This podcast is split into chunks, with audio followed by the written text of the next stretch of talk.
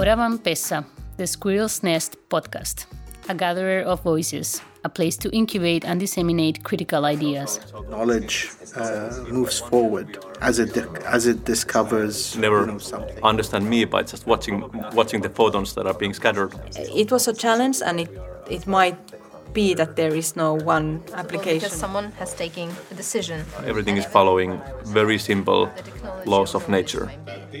Sometimes the individual who is providing the, the data, it's quite powerless. The research that is not visible because Knowledge is knowledge, you cannot make a footnote this long. like a meteor. This is the Squirrel's Nest podcast, and I am Maria Villa, your editor and host. Our second episode, Monitor Thyself, brings in a multi layered discussion that seems urgent in media design research and in society at large. The boom of technological developments for self monitoring and to support health, well being, and productivity opens many questions. What are the true implications and effectiveness of these tools? Where are the learning processes involved? Which are the paths designers and companies should follow for a responsible development when dealing with sensitive topics and private data? Our guest today is Laura Uusitalo, graduated from Aalto this year with a master's thesis developing a mobile application to support women victims of intimate partner violence in their recovery process. Joining us in the conversation room is also Laura's thesis advisor, Eva Durall, member of the Learning Environments Research Group in Aalto. Her doctoral dissertation addresses the challenge of supporting autonomous learning and investigates how physiological data tracking may help us enhance our self awareness and deepen our reflection.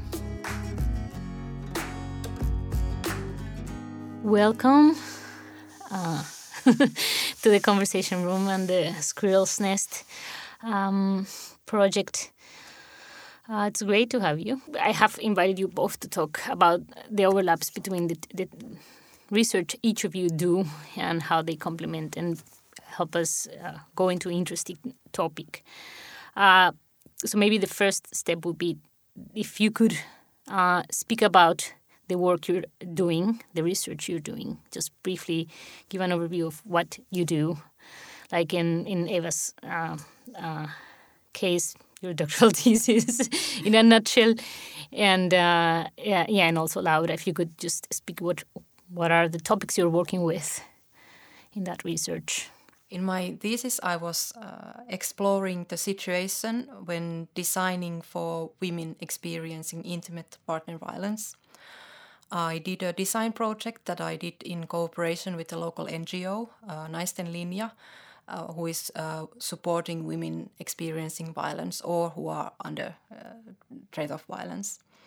And um, I did my research with a user centric approach, and my aim was to understand the situation of, uh, of the use of the potential users, uh, how the violence effects on people, and what, what kind of process is the recovery process from violent experiences, aiming to understand uh, what are the practical needs, what kind of tools could help uh, women in such situations, and also explore explore the uh, privacy and safety issues uh, that are really coherent in these situations. When I started the project, the idea was to use participatory methods, like work very uh, in close cooperation with people who have knowledge of the situation, like Naisten Linja employees and, and volunteers uh, who volunteer and work with Naisten Linja in, in answering the telephones and, and online messages that the clients of Naisten Linja sent them about uh, the situations they're living in. And um, one thing when designing for women experiencing intimate partner violence is that it's difficult to approach the actual users because of the sensitive situations uh, they are living in. So I had to rely on kind of second-hand knowledge of volunteers who some of them had experienced violence and survived uh, from the situation, um, or reading the stories of people who were probably on their on their recovery, writing blog posts, blog posts, uh, writing writing blog posts and and such material. And my initial approach uh, I couldn't do it in such way. And that's one thing to consider uh, that was kind of one finding of uh, in my research to consider when working in, in this subject that it's very difficult to reach the actual users and, and you have to find the secondary ways to understand the situation. Well, I can, I can tell a bit about my, my work and how it connects. Well, in my case, uh, my research started with the observation that nowadays there is a, a lot of technologies that are tracking information, data about our behaviors. We might log in a website and what the places that we visit, what we purchase, what we do, it's going to be tracked and it's going to be collected. Mm-hmm. And our digital actions, I will be, are one part of the amount of things that are increasingly being observed and monitored. So I would say that nowadays we are already, we can observe that there are some, some, some efforts to track physiological data how we feel with our body, what we, I don't know, the food that we consume, how much do we exercise. So this is getting into into an arena that is becoming much more personal and intimate. And starting from this, I I wondered how it's going to, to look when all these efforts for monitoring data and physiological data came into the field of learning. Because this, in a way, it's already there. I mean, uh, formal education institutions are already tracking uh, part of students' uh, behaviors. You might look at if people are graduating on time, if they are completing their assignments, what resources are they using. So, in a way, it's already there. And it's getting, or my hypothesis is that in the near future, this is going to, to get into one step further. So, what I wanted with this research was to explore how all these monitoring technologies, uh, what do they bring? I mean, what can we observe from a learning situation that is meaningful to, to collect data about? Mm-hmm. And how can, how can we design a situation that is truly beneficial for the ones who are being observed and monitored? In this case, the learners, the students. Mm-hmm. So I would say that uh, Laura and we uh, and me, we share the uh, the interest in monitoring something that could be very intimate. Like in, in your case, Laura, it's the emotions or how are you are feeling. And in my case, I was getting narrow to I narrowed to monitor um, mental states. As part of the research, I developed a prototype that was monitoring attention and relaxation while studying. So, in a way, your mental state when doing cognitive work it's something that is quite intimate. If you are distracted, if you are dispersed, or if you are very focused, mm. it might bring benefits, but it has it has many challenges, and I will say that it's quite an extreme case of monitoring. Uh, and here, what I wanted was to to have uh, to pro- first to provide an experience to people so they could see what what this means and how the future will look like when you get all these tools and get conversations that could be more reflective and also to get a debate in the academic community. Because many times I have the impression that many times emerging technologies are taken for granted that are positive, that they are going to improve a situation. And, and they have the potential. It might be like that, but they always change what we have and they have backside effects, things that are in many cases very difficult to foresee. So, here, what I wanted with my research was to provide something that could foster conversations, critical conversations, and to provide design principles, guidelines about what uh, uses and applications could be more meaningful in a learning context. Yeah, when you were talking about uh, about this uh, situation that uh, whether the um, new technologies are um, beneficial that kind of links uh, back to my work, where the the initial question was that um, I didn't mean, me, uh, mention, but the brief I got um, from uh, from the client uh, was to design a mobile application that somehow uh, tracks the emotions uh, of the person who is under abuse or threat, um, either physical or emotional and uh, and uh, and then because uh, it was an application for mobile phone, there is these issues of uh, privacy and and also issues of safety.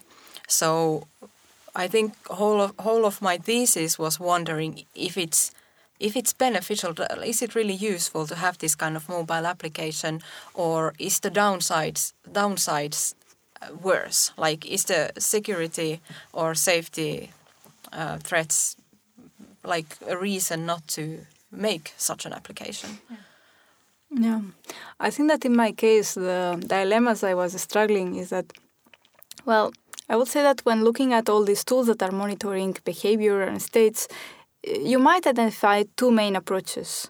One will be to try to modify behavior, and in many cases, this modification of behavior is trying to uh, to support uh, ways of doing that are more beneficial. So let's say that in this in the case of abuse, you might say that uh, well, it could be beneficial in some cases to uh, cut the relationship. However, I will see the, that in practice, in people's reality, uh, changing behavior it doesn't. It's not a process that works that straightforward. Even if a person is in a very toxic relationship, you cannot just say uh, you have to change it or we are going to support you to change this because it's part of a process. You need to you need to go through a set of stages that, in, in the case of uh, in the context that I was studying, it was awareness, of, for instance, uh, the the case that I was focusing was uh, supporting people's skills for developing autonomous learning in independent study situations. Can you uh, define autonomous learning for me? Yeah, I'm, I'm not certain. Oh, that's a good. That's a, that's a good.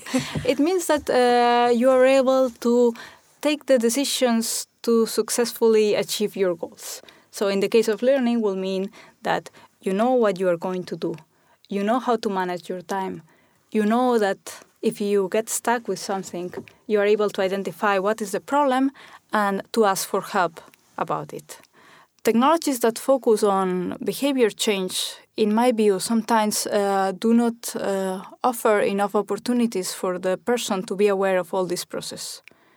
So, yeah, one of, one of hmm. the very interesting things for me reading uh, Laura's thesis was that um, to understand that what you were working with was to understand to, to fully grasp what a process of recovery is and how that process is not linear and and how the learning happens in that process as a personal um, endeavor. Like you like each person and does it individually and and does it in very particular circumstances and the process different people have uh, in recovery from abuse in this case uh, can can take many different turns. And and like you said there's people that don't even know are in this process. They, they don't even know that they are being abused or that don't understand what are the conditions in which you would um, you could start changing this cycle of abuse? So for me, uh, the the the overlap between the, the two works you were probably doing in very different uh, contexts um, is uh, how media design is approaching research and research for development of tools as a way to understand learning in a richer and more layered way that is more humane. But on the other hand, what we have is an industry that is calling for this technology, you know, like having a demand for technology because people have these expectations that technology gonna, is going to change their lives or is already changing them in many different ways. So I, it was very interesting for me to go through the thesis and understand these different moments of the process of recovery and how media is trying to anticipate how to give support in each of them and how you could describe the learning process happening there? You know, in which terms do you say there's learning? So I think a concept that was um, key was this idea that empowerment is not just the um, the goal of of uh, this recovery process, but it's actually part of the process. Is what gets the process going slowly. The same way that you cannot become an autonomous learner, you have to start somewhere until you you really achieve this ability of uh, motivating yourself or making good decisions that are effective and whatnot. Um, so, um, tracking a little bit back into uh, into this because the conversation is very wide in all the different um, problems that we humans have that where technology could step in to give tools. I would like to focus a little bit now on the uh, questions that are raised by by uh, Laura's thesis, uh, designing for women experiencing intimate partner violence. Mm, the first thing that come to came to mind um, when I began reading your thesis is that I didn't know that uh, Finland situation with uh, um, domestic abuse was so high compared to the rest of Europe. Like when you give these figures that it intimate uh, violence is considered a public health problem worldwide, where uh, all, around forty percent of women that are murdered are murdered by their partners. That's a huge where where wherever there's no war or other reasons. It's true that in the case of Finland, the expectation will be that there shouldn't be that much. Well, overall violence, in in, so in Europe, your, your the numbers you gave in, in your thesis were that um, of women that have had a partner, 30 uh, 20% of those women in Europe have suffered abuse, but in Finland is 30% compared to the average in Europe, which is significantly high. There are like this. Uh, I don't remember. This is a um, study made by European Union. Um, I don't remember the years or anything like that, but it was this kind of uh, that they were um, researching by going to meet the people, uh, kind of quantitative and qualitative, Yeah. but not just a survey or not just statistics from from a police. But there is also. Um, I'm not trying to explain the high Finnish rate, but there might be also kind of um, what is considered as a domestic violence because it's a cultural and so, uh, societal uh, phenomena Yeah. and uh, in some cases it has changed already in Finland uh, during let's say 50 years what Yeah. was considered violence 50 years ago or like there might be different reasons why it is but it also might be that there just is more in Finland and Yeah, but I wanted to contrast this um, this uh, that Finland was the first country to ever give women the right to vote in 1906, and only penalized intimate partner violence in 2004. yeah it took 100 years It took a hundred years. So, so public, you know, like uh, public ri- political rights were easy, but it seems like in Finland, what what's private stays private. You know, there's this code of silence about the private sphere. how you see and how violence is described or how, what it is Yeah, in in certain culture it, it fluctuates it's not there is no like this um, yeah it, it changes and then you your definition that the definition that you give in your thesis is partner abuse violates the integrity of victims in the place that should be safe by a person that should be trusted. Uh, this um, intimate part- partner violence is defined like that, which is so it, like it, it starts giving a sense of okay what is the problem really because of of course in in the atmosphere we have lots of discussions about abuse and harassment and there's the me too movement and there's there's been a lot of discussion uh, about all kinds of ways in which women and and other groups or other minority groups or disempowered groups are victims and are easy victims because of the structure of how society works. Um, but then there's this uh, kind of like the, the, this trap where women are, where society is supporting um, their dependency or is, is um, accommodating or tolerates these situations of dependence from their male partners. And then the abuse happens, and the more abused they are, the more dependent they become. So this kind of like that's one part of the circle yeah comes uh, and then society is not helping at all. You know, like these cultural rules of, uh, you know, that that the shame that is connected to admitting the abuse. Yeah. I hope it will change. I think there are kind of seeds of change happening yeah. all the time. For yeah. example, I think the the public discussion uh, has uh, yeah. right like really grown in, yeah. towards this topic lately with like even after i finished my thesis mm. or like when i was uh, writing it or maybe i'm just also like really picking up whatever discussion there is but i think me, me too is affecting on this too because this is kind of part of this uh, yeah. me too movement uh, um, even though Me Too is more on the public space and more on the um, maybe workplace related or like harassment and sexual abuse and not that much on domestic violence. But i think this this kind of evolves and carries to that direction too.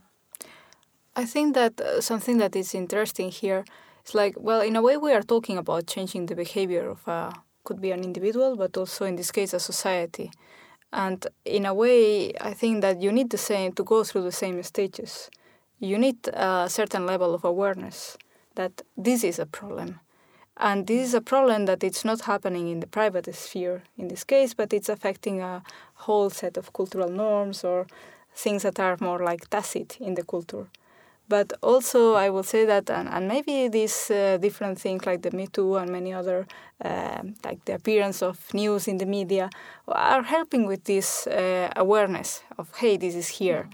But also, there needs to be a reflection process. And here, I will say that, well, in our cases, we are focusing more on the on the individual level. But I think it will be really interesting to think about how to support group reflection of a society of a bigger group. Because if we want to change our, our values or behaviors of a society, uh, we really need to engage in a deeper and critical yeah. reflection. Yeah.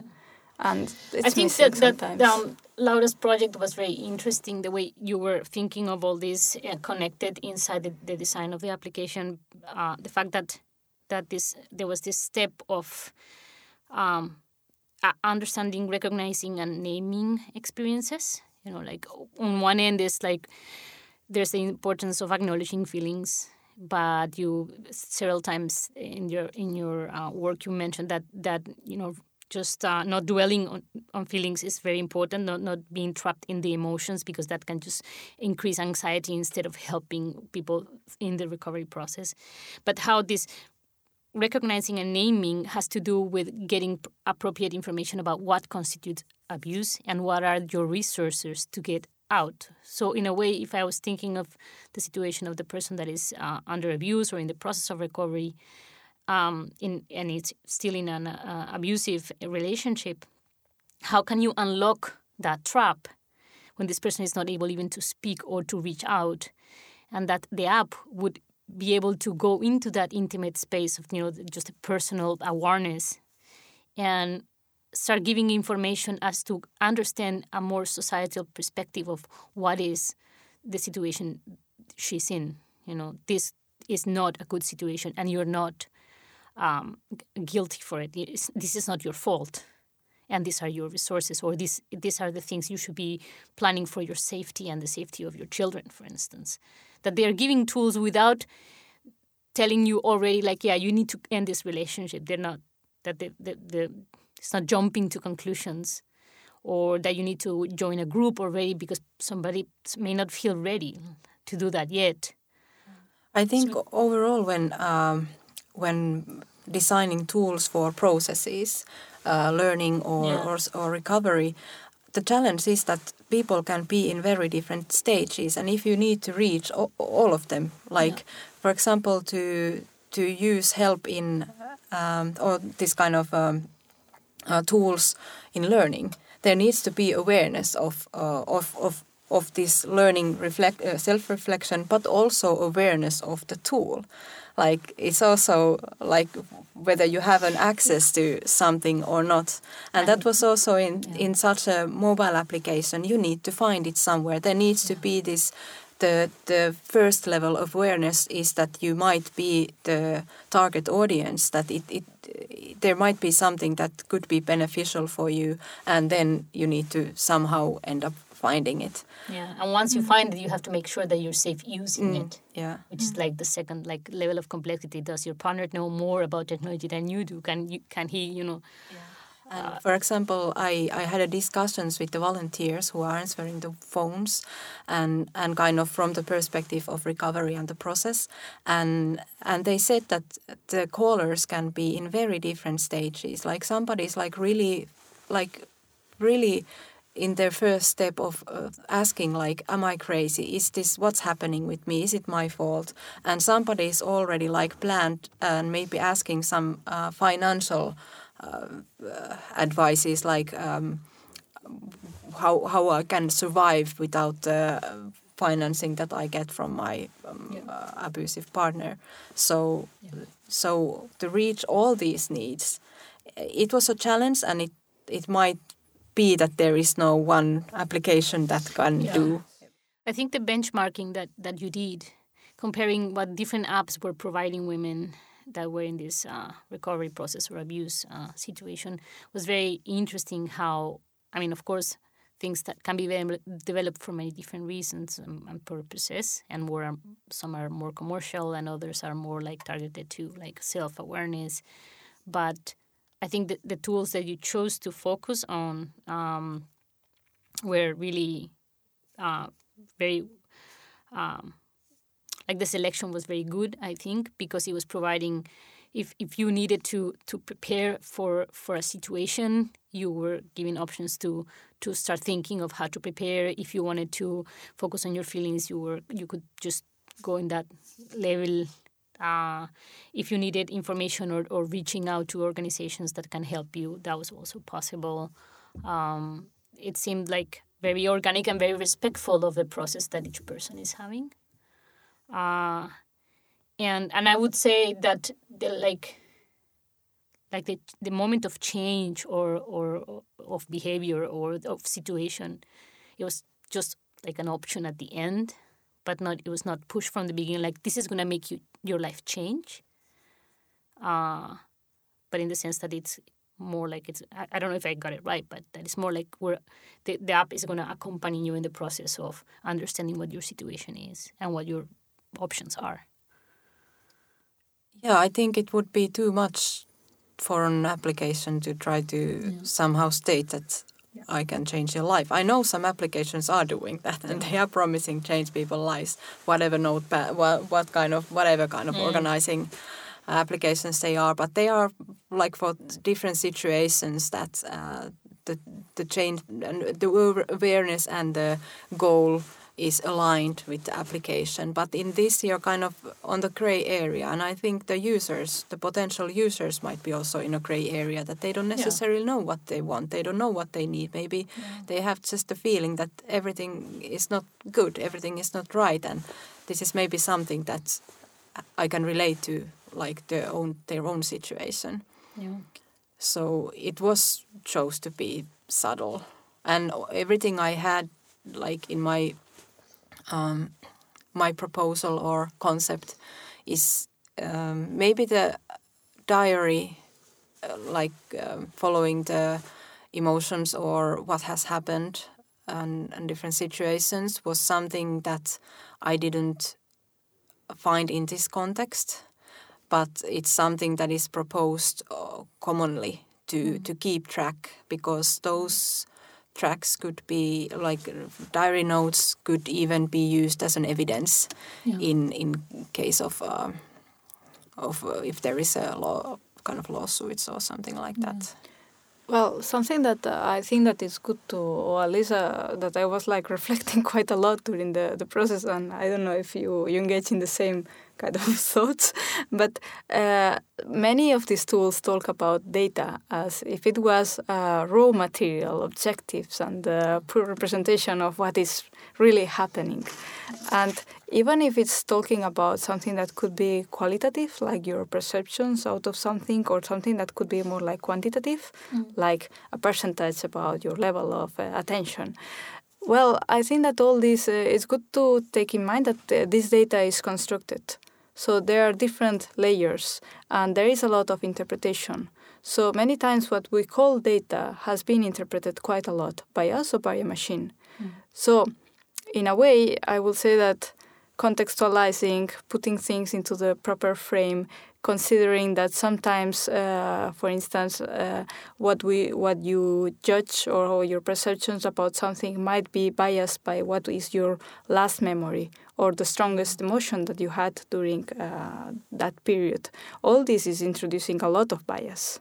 Or what emotions you have at the moment when you're looking Yeah. whatever data you have. Yeah. Like even that is like fuzzying the, the Yeah, you can perception. overwhelm yourself with your own data. Yeah, yeah, and that was part of, for example, in in my case, that the emotions were the starting points, but they kind of fade away. There is two reasons, and one was it that it was uh, kind of advised uh, from from almost everybody that that's this dwelling of emotions without a proper guide. You need someone to reflect those emotions, like a therapist or or a support group or something. Uh, Uh, there is good to dwell into emotions because there are somebody who who can Yeah. stop you if you're going too deep and kind of uh, rationalize the situation, which is not maybe possible when working alone with difficult emotions.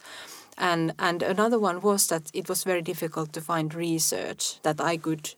I, I, I couldn't do that much of research myself, like like really mm, have this kind of testing, build an application and, and evaluate its effect on on with some any kind of group. So I kind of tried to find um, any kind of uh, research that someone else had done on anything related to this subject, and there is a very little. I, I found one that was uh, I could say that it was scientifically proved that this kind of uh, safety uh, planning tool was effective, and it was uh, it was the only research that I could find about the tool that what is working, and Yeah. this goes with.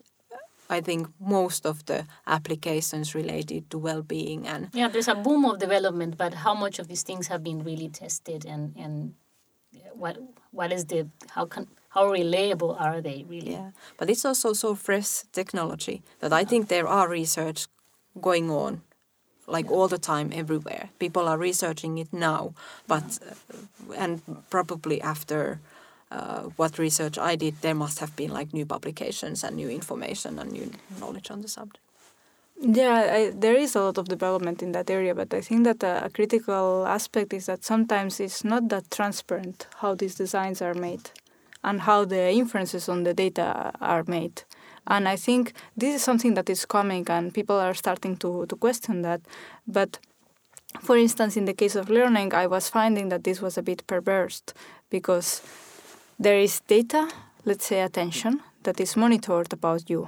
And based on this, there are going to be like inferences and there are going to, to be consequences. You're going to be evaluated, you're going to your study record is going to be go in a specific way or another, your teacher is going to suggest you to do something. So it's uh, it's data that is constructed, is presented as, as objective and has an impact on the future actions that and sometimes the individual who is providing the, the data it's quite powerless.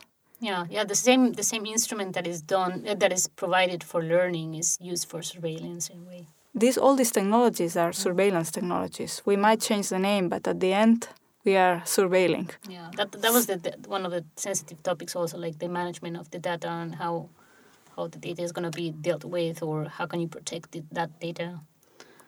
And what what data you can even get? Is it stored on the phone or can it be stored somewhere, like on the cloud? Because when it's on the phone, it's slightly more safer place, unless the phone is stolen or somehow broken into. Yeah, and to some extent, I I guess that you were also approaching that because in a way, the data that we collect about ourselves has an impact on our identity. So how we see ourselves, how Yeah. How how efficient I am with my learning, how uh, how much do I procrastinate? All these questions, all these issues create an image about myself. And at least in my case, when I was doing the user tests and I was uh, having discussions after that and confronting the data with the people so they could comment, uh, some of the people were like changing their self images because of what the, because of the feedback that the technology was providing mm. which in, in in a way it's amazing. I mean yeah. because it's not something that is really objective but people are taking it and i would say as a society we're taking this data as objective. So at the moment that you change your perception out of yourself because of what the technology is saying well i, I think that we, we really deserve uh, like a critical analysis of yeah. how this technology is built and how the yeah. data that it's analyzing it's uh, selected and interpreted. Yeah, because the data is not neutral the way that it, the way you design how to collect that data and organize it. That's not politically neutral. Not at all. There are intentions attached to the the algorithms that are used to organize that data and and and to classify it and to classify you as a subject and then there's the problem that you, that your article uh, also um, put on the light that that people are approaching a lot of these technologies uh, in a competitive way with this you know, maybe dragged into these technologies in the use of these technologies because of gamification uh, because it's fun to measure yourself. But at the same time that in instead of using them to have more awareness of themselves and thinking of how they live or how they approach their profession or their career, that they are just using it as, as an input to compete with others. Yeah. So like, who are you competing with? In a way, I think that as a society, and I think that this goes beyond learning, but uh, we are in a very competitive environment.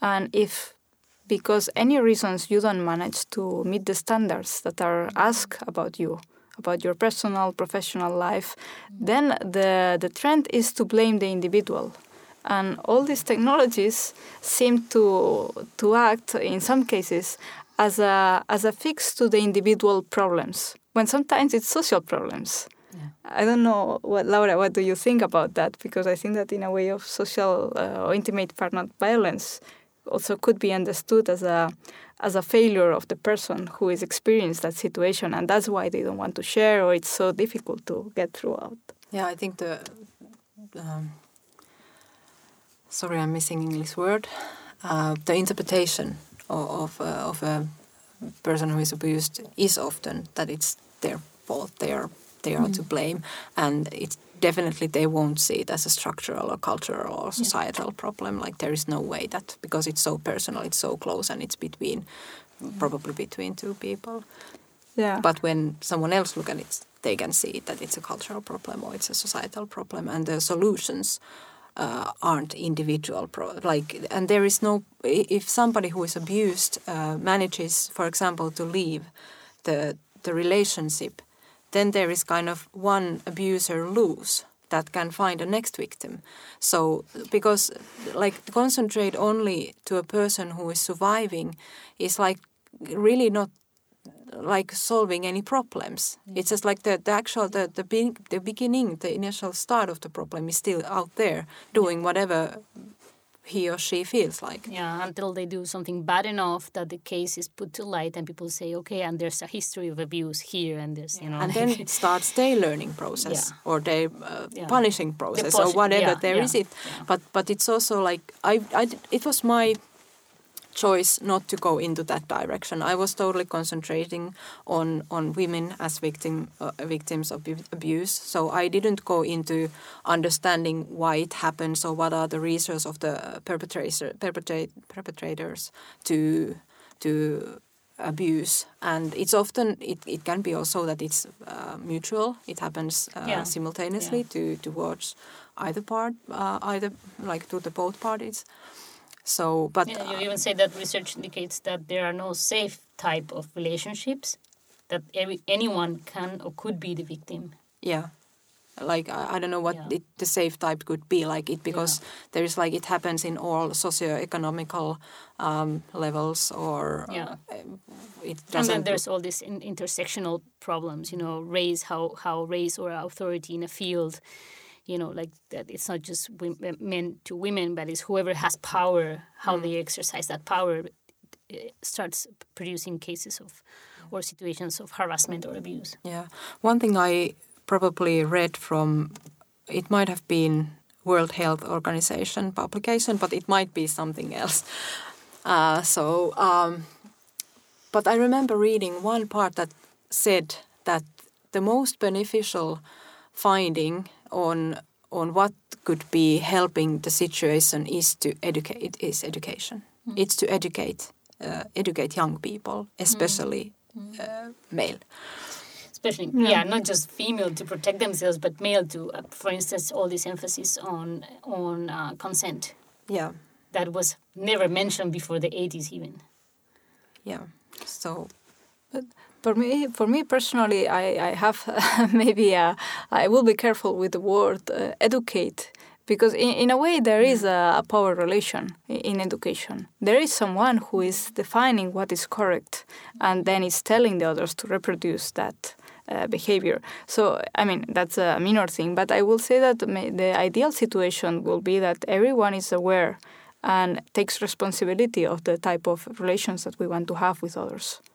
And that's why in my case or in learning, I was like putting the emphasis on, on autonomous, on supporting people becoming autonomous. Because that involves that you are like actually thinking about the, you're not doing the things because you know that someone is after you or that because that is the thing that you are supposed to do, but because you believe that that's something that you want to do to achieve a goal yeah. that is positive. I think this takes us back to Laura's uh, work in, in, the sense that uh, there's this this process like for instance if, if a woman that has two children needs to leave the, the, the husband and is completely dependent or needs to like even move away from the city where they are the, the town they are living in because the, this abuser is going to keep on uh, um, um, yeah um, chasing her around uh, the goal of ending that relationship is like unthinkable it's, it means dismounting an entire life, and there's no way to start. I think that it's interesting that that the the app was trying to to give the the user a ways to make a way to make sense of things slowly and you know through steps, even if the steps are not predefined like in a in a linear way. Um, there was this kind of I think it was the empowerment theory that I was reading that there is need uh, of different things like skills, or like I could call them resources, different kind of resources. Mm-hmm. That one is awareness, or or learning new things, or finding new ways, and and those build up during the. Uh, to, during the process yeah. and and and it kind of it's i think it's unnoticed like yeah. but if if they if if the person can reach somewhere find information somewhere at some point there might be enough of these skills and resources that helps her, her to leave the situations or, or solve it some other way. Mm. But uh, I was especially asking this from the people I interviewed that what is the reason that people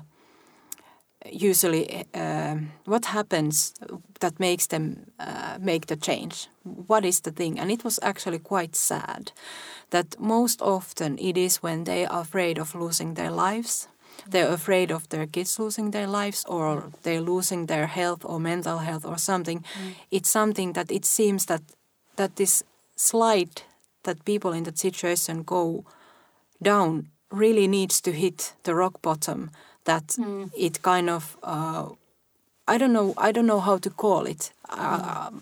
what, what happens then? Realizes and some kind of a something that uh, and it has to be there. Like no one can force it. No one else can do it.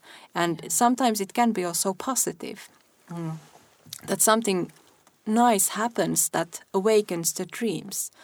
Kind of that maybe going somewhere, seeing an apartment where you could live with just your kids and not without and not with the abusive uh, person. And then this dream starts to build up. This is from uh, an example from one interview that this little thing she said that was something that awakened the dream for herself for a better life.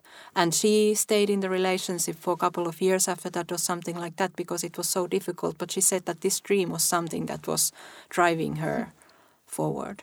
Um, it's interesting because at the beginning I was also doing some interviews to understand how people. Uh, what is the process that makes people make a change? In, in that case, it was regarding their learning habit, uh, study habits, and in relation to their well-being. And some of the yeah the cases in which they had really make a drastic change, they were also hitting the bottom. They were facing heavy depressions, like situations of uh, health issues. So there was like really alarms of this is not going well. So in a way, I would say that's yeah one one path that people kind of that can the people who make a, a change take, but. On the other hand, uh, on a much milder level, uh, when I was doing the user tests, I realized that there were like small things that uh, were like encouraging people's self-esteem, that they were fostering it. For instance, I remember the what was let me think. But there was one case in which a person was uh, actually very happy about the, the meditation thing because she she felt that now she had a, a new resource to control her procrastination or when she was very distracted. And it's not that I think that that's kind of the solution to make, Yeah. but at least for her, she was really stuck with that, that, ah, I procrastinate and then the whole afternoon is lost.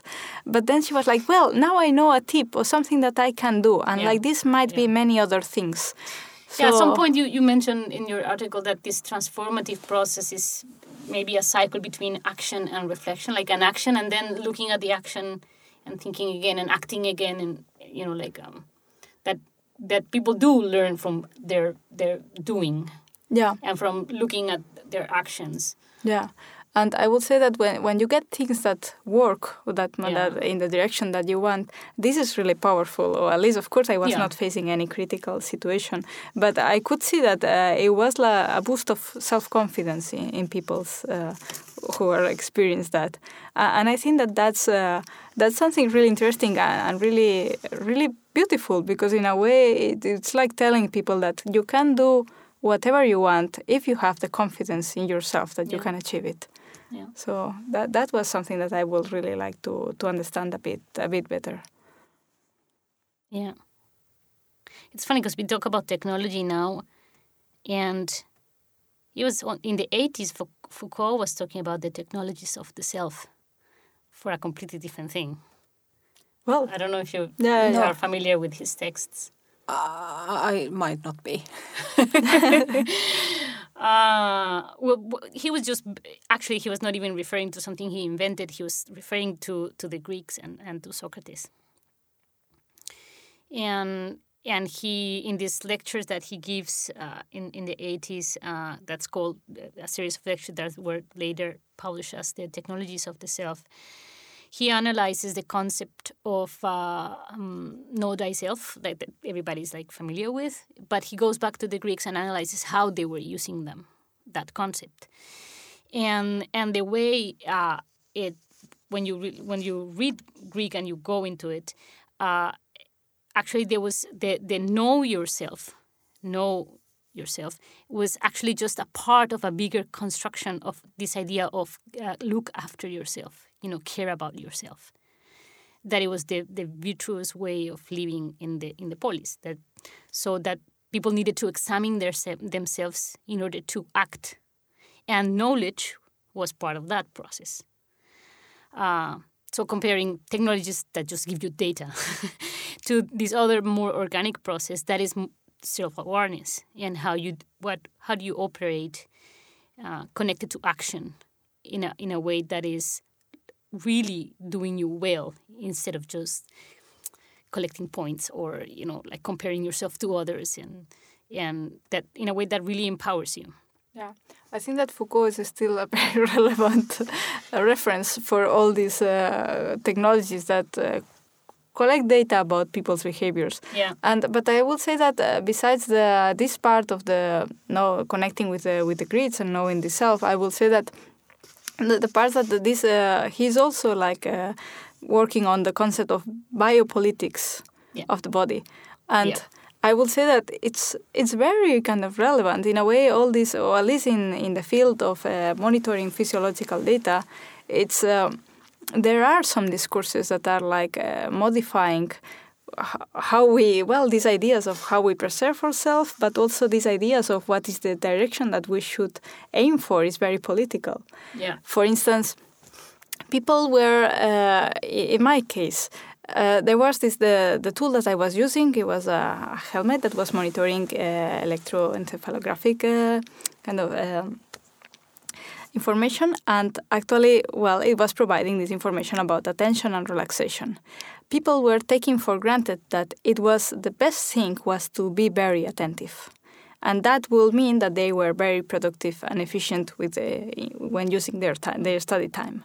So no, at the beginning it took a time until they started to question what it means to be attentive and what is wrong with procrastinating or taking your time to do other things. They took for granted that no, no, I have to be productive and I have to be very focused to perform yeah. this. Yeah. So in a way, there there is a lot of politics under under these discourses of efficiency and productivity, yeah. and these technologies, uh, or some of them, are like reproducing that in a very like natural way. So if you are not very attentive, you you might end in a track that it's not even aligned with what you really want. Yeah. So in a way, you might look at all these technologies as they are like uh, augmenting our abilities. And yeah. and that's I mean I think it's a it's a val it's it's valid and it's true. When we use a tool, is because we want to perform, uh, we want to achieve a goal that it's easier to achieve with that tool. Yeah. So in a way, yes, they are extending our our abilities, but at the same time, the tools, technologies that we use are also acting as a as a filter of uh, of reality. It's like they're they're in and all these quantified self or like monitoring tools. In a way, they are acting as a as a mirror. They're providing a, a, reflection of how is how, how you are, but in a way, this reflection is not neutral. Yeah. And it's affecting how you how you see yourself and how you see the world. Technology sometimes is making us less present. That's uh, exactly that that yeah. relates to one project that we we are working on well currently with some other colleagues, and we are exploring how how digital tools can can support uh, communication and collaboration, mm. and in many cases the you know, there we were benchmark, benchmarking all these technologies for tracking emotions, uh, physical, physiological states. There, there was all this intensive monitoring that we were like considering and benchmarking. And then when going to the interviews, focus groups, and workshops, people were like, they choose, for them, it was critical to know if the other one is actually listening when having a audio-based discussion. So yeah, well, that takes us back to where we are right now. This sculpture was built by a Chilean artist, Ariel Bustamante. Uh, he works with many things, uh, but with audio, um, yeah, installations of different things. And I think his idea, his main idea, if I understand it correctly, was that that people would sit in a quiet space where they would really listen to each other, not so much talk, like, but like to really be present and be present with their thoughts and like stop the disturbance of the environment, the busyness to just you know quiet down. And the first p- place that he installed this uh, sculpture was actually in in Kamppi, one of the busiest spots of Helsinki, and um, and the archive of those conversations then is released. I mean, uh, in a way, the, the data is secure because they are never released whole to the environment. They're just bits and pieces, and you never know who's talking. So it's a little bit that's the safety net of of whatever happens in here. Problem uh, how I would see like when you translate this to other domains is like um, I think that there's the issue about contextualizing the data. Mm. And that's why when we were meeting to prepare this conversation, I was mm. asking, and mm. how can I know that the my the things that I say are not going to be decontextualized and yeah. lose the meaning. And yeah. that's a conversation in which you can expand your thoughts and you can have more control of what you are trying to yeah. communicate. But when you look at data, like your behaviors, your physiological states, or your thoughts at very specific moment in time, that's if you decontextualize that, you can get something like it's completely in a different direction of well, I will say that identity is really hard to define because it keeps changing. But in this case, you mix like presenting something as if it was like the true representation yeah. plus data that might have lots of bias. So. Yeah, yeah, and there's and, and and the way you're classified or judged based on the data you provide or your features can be very harsh. You know, there are many ways in, of social engineering being being really unfair to people and I mean, it has has happened all over history, and you never. I mean, one thing is to say, yeah, we have safety for your data this year, but you don't know what's happening in ten years Yeah. with that data. Organizations are very bad at keeping their data at all, or let alone keeping it safe. and it costs money to Yeah, upkeep course, yeah. this and keep it secure and so there needs to be like uh, when developing these kind of uh, uh, applications i think it goes to the big parties because they have the money to develop it and to upkeep it and to have the bandwidth or whatever is needed the storing space but uh, this kind of applications that i was working with aren't interesting for for big companies. So who would do these kind of things would be small associations or some kind of groups of associations with very, limited resources that are usually project based.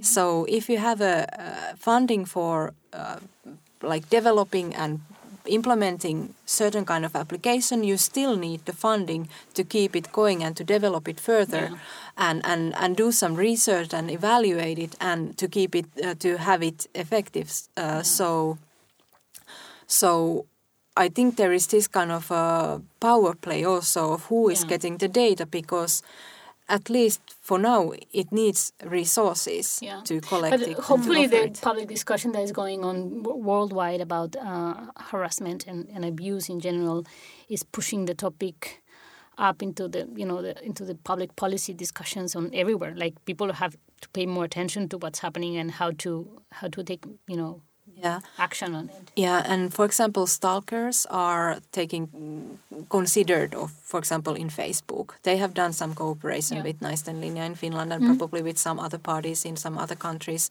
So, so the issue is at least uh, acknowledged. There is some kind of a knowledge Yeah. that it, it happened and some possibilities. You can block someone with Facebook, but it usually just doesn't help because you maybe have common com- common friends, and it's still possible to uh, publish something humiliating material or images or videos, even if you're not in straight connection. So, so web can be used. It's it's a weapon in these kind of Yeah. situations, Yeah. and it's quite often not considered of when thinking about security. Uh, the security is uh, in in web environment is usually something anonymous that tries to grab your uh, your information and do something with it. Maybe maybe steal identity or uh, steal information that can, be somehow monetized. Uh, but in this uh, situation, it's next to you. The, the person who is trying to reach your data or or manipulate it or, or share it somehow, it, it it's a different kind of uh, security uh, threat. Issue. Yeah. Yeah. yeah, of course. I think that in your case, well, it's quite an extreme case. But from there, it's it's really interesting because there might be many things that can be can be translated or used to other type of designs that are using that are monitoring personal information. So in a way, the, for instance, the security aspects that you needed to take into consideration were much more than in, in my case. So, but I'm thinking that since you were in a quite a extreme situation of use, that the, the implications and the, the things that you propose in your in your work, I think that they could really be really beneficial for other type of designs that are working with different applications based on personal data. Yeah, I think the issue of trust and who is providing these services is uh, is the question of of this kind of applications or data collecting devices and services, and this was also an issue that needed to um, link with my project, like. Um, the data storing and, and safety of all, all, these things uh, is one issue, but also like uh, is the party trustworthy and who is the partner that you work with, and and for example, this kind of issue of uh, of domestic violence can be uh, anywhere. So is the like of course the data would be somehow uh, for encrypted so that it can't be opened by just anybody, but still who knows who ends up working with the data. Going a little bit back to the this idea of why do we do the things we do? Of all the topics that you could approach to in your discipline in, in media design, all the tools that you could play around with, the options you have, you decided to choose these kinds of issues and tools. Why are you interested in this? You're bringing into the technology development and research and development um, a lot of philosophical issues and critical issues, political issues that I don't hear a lot in this Aalto environment that I kind of like miss from social sciences. Like you're bringing social sciences through the back door a little bit and psychology like i feel you, you're making it present. And they seem such tough topics for somebody that was just like maybe meant to be doing cool colorful designs or like you know like impressive apps. It was a tough subject. It was tougher than i thought maybe in a different way than i thought that it would be but it was really it was a difficult subject and why I chose it, there was partly coincidence, but of course I was doing towards uh, this type of uh, subject, not necessarily working with intimate partner violence, but working with some kind of uh, social issues or mental health, health, well-being. Um, at that point, I was very interested in working working uh, with uh, such a subject, and when I got the possibility to work in cooperation with Naistenlinja, I was happy to grasp it. And why is the more difficult question. Like why? Why is it's maybe something that there's some kind of a personal relationship that I'm interested on the on the subject of uh, surviving. I don't yeah. know difficult subjects, but why? It, it I I I can uh, ponder about it a bit, and maybe I come up with an uh, answer. But it's very difficult. I'm interested in, but why? That's difficult. Yeah, I will kind of just make a clarification. I think that in, in a way, like for or at least my experience is that the people in that I have met that are working in the at least in the media lab and design department, I think that maybe that we don't see our roles as making the colorful designs, even though if from the outside it might at some point might give that impression. So I would say that in a way that's something that, or at least like with many people who are like the developing design processes and that they have this initial research, that's something that everyone is facing. This dealing with complexity and social aspects. Mm-hmm. Maybe what uh, maybe what it's like we are facing is like the true challenge of becoming transdisciplinary, mm. reaching the different uh, disciplines and areas of knowledge, and learning how to communicate with uh, different people that you need uh, input and feedback and, and help during the process. Yeah. For me, that was really challenging. So as a, and I think that well, I think that in some ways this is recognized. I'm hoping that in the in the in the near future this will be something that not only here but in the all institutions will realize that mm. they need to support that because it's it's really hard work. And, yeah, and a, a, lot of the press you get as a discipline has to do with with the technology just as technology, not not it's not about the discussions that are happening behind that development yeah. or or the struggles you're going through to to get things working uh, really to support well-being or other things like that like like you get the the slogan that we're working for well-being but it's all very positive and i mean at least in the yeah. uh, you know advertisement of the discipline but what I'm interested in is how, how you are really going into multidisciplinary and cross disciplinary discussions that are not easy at all. Yeah. Well, personally, it was like a getting to I, I fully understood what does it mean to get out of the comfort zone. And i had many discussions in which now i think i got already used to that but at the beginning it was really uncomfortable to go and meet a professor or someone who has a lot of knowledge in neurosciences or psychology or technology or whatever and you go there with your assumptions that yeah.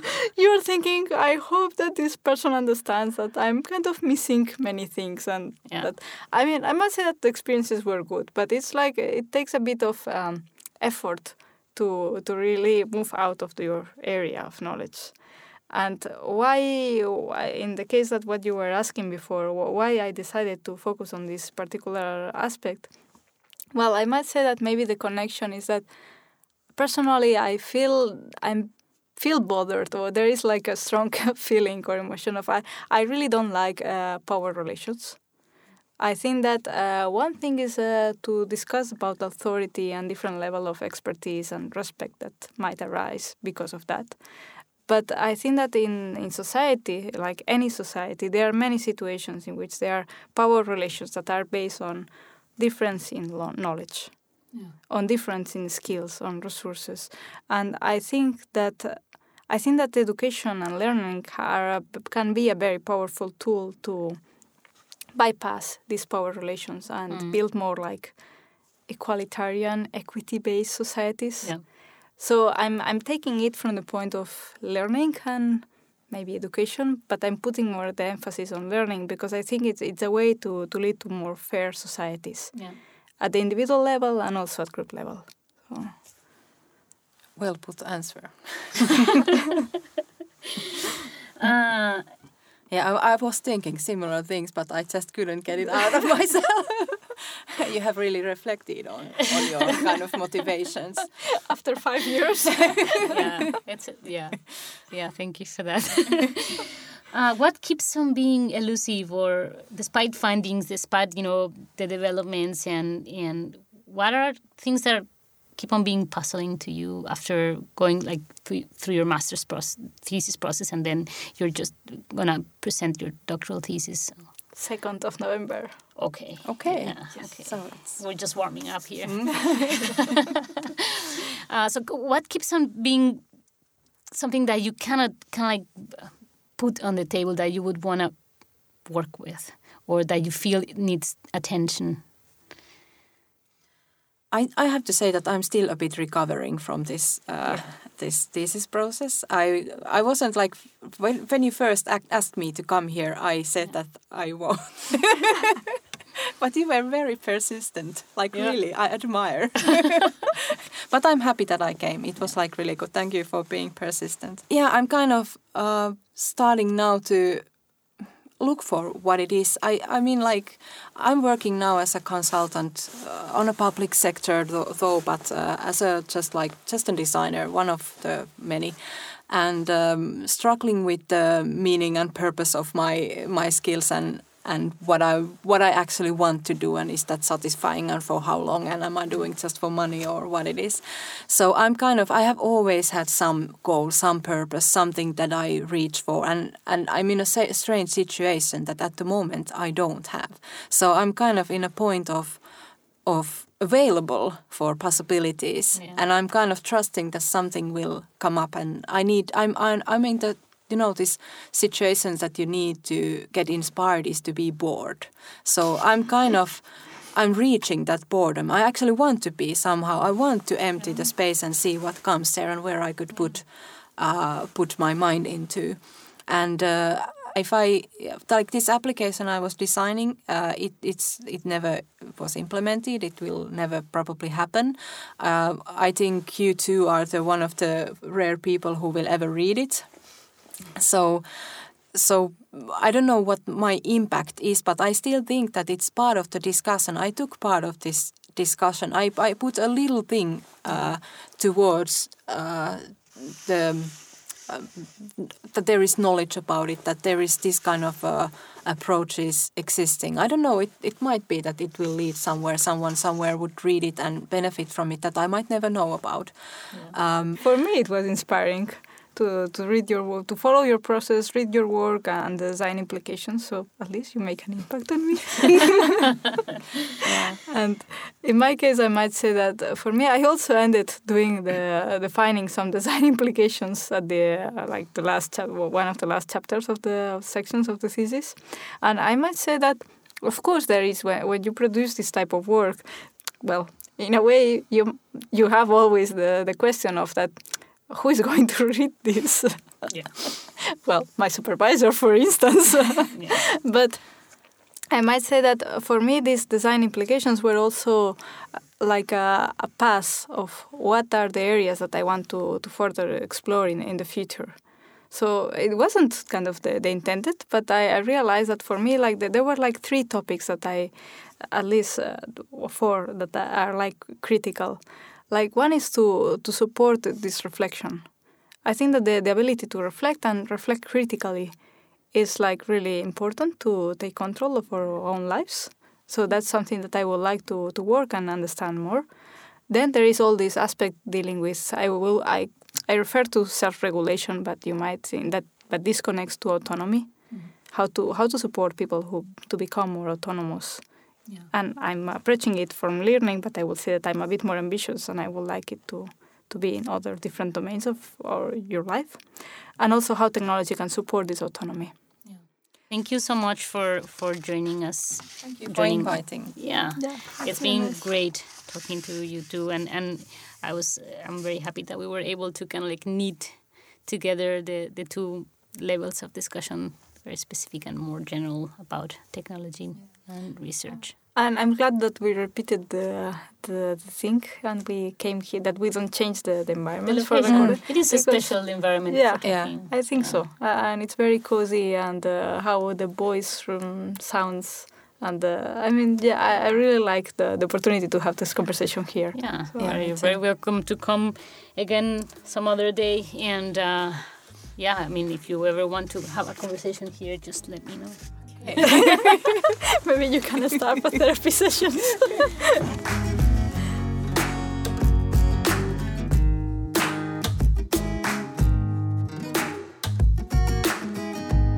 This podcast is possible thanks to the support of the Art and Creative Practices Initiative in Aalto University. Special thanks to Ariel Bustamante and Aalto Studios.